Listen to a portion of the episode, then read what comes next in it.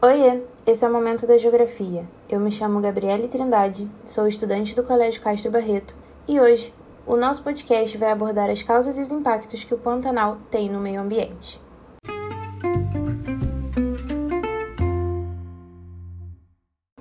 Bom, como sabemos, o ano de 2020 rendeu muitos acontecimentos e momentos difíceis para todos nós, e um deles foi o aumento significativo das queimadas no Pantanal que está passando pela sua fase mais crítica das últimas décadas, fazendo com que olhares do mundo inteiro se voltassem para isso. Já foram mais de 2 milhões de hectares destruídos na região, e isso já é bastante assustador para levarmos em conta os números do último ano. O Pantanal é um lugar muito rico, onde concentra milhares de espécies de animais, vegetação típica e ainda é base de economia para a sua população local. É um dos biomas mais importantes do Brasil e do mundo sendo muitíssimo rico quando se trata da fauna brasileira. A região abriga grande parte dos animais existentes no país, com mais de mil espécies de animais nativos e dezenas deles em extinção. Em suas dimensões, o Pantanal chega a cerca de 220 mil quilômetros quadrados, sendo que 120 mil deles estão em solo brasileiro na região centro-oeste. O Pantanal também abrange os países como a Bolívia e o Paraguai, que fazem fronteira com a região, sendo assim um pedacinho de cada lugar.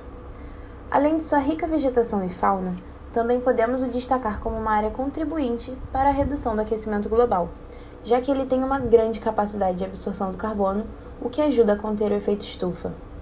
Suas características levaram a Organização das Nações Unidas para a Educação, a Ciência e a Cultura a considerar o Pantanal como um patrimônio natural e reserva da biosfera mundial.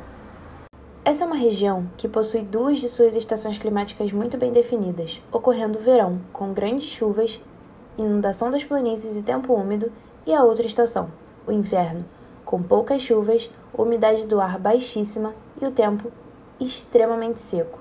É bem nesse período do inverno onde as queimadas costumam surgir em maior número, já que o tempo seco aumenta a probabilidade de propagação. No entanto, as ações do homem também interferem no aumento das queimadas, o que agrava ainda mais essa situação.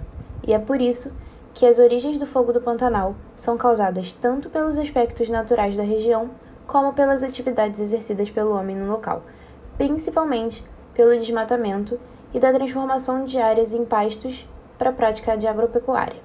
Uma das maiores preocupações com os incêndios na região do Pantanal está diretamente ligada à sua riquíssima fauna. Por conter espécies raras de animais, a região já sofre com fatores como a caça e a pesca, que, mesmo proibidas em algumas situações, ainda são bem frequentes no local, e isso contribui para a extinção de alguns. Com os incêndios, muitos animais ainda estão morrendo queimados ou por falta de alimentação e água.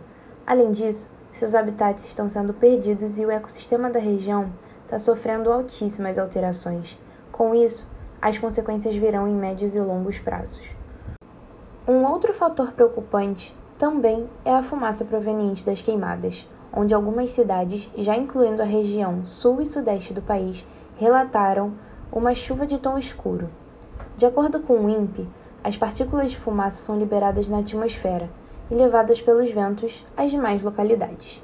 Então, além do Pantanal, a Amazônia e o Cerrado também têm sofrido demais com as queimadas, o que contribui ainda mais para a ocorrência desse tipo de fenômeno. Esses impactos que vêm sendo causados podem chegar a ser irreversíveis, pois, mesmo com a possibilidade de regeneração da flora, perder grandes áreas assim de cobertura vegetal pode acabar causando o aumento das poluentes na atmosfera e também a perda da sua diversidade vegetal. Então, é isso. Assim eu encerro esse episódio do nosso podcast Momento da Geografia.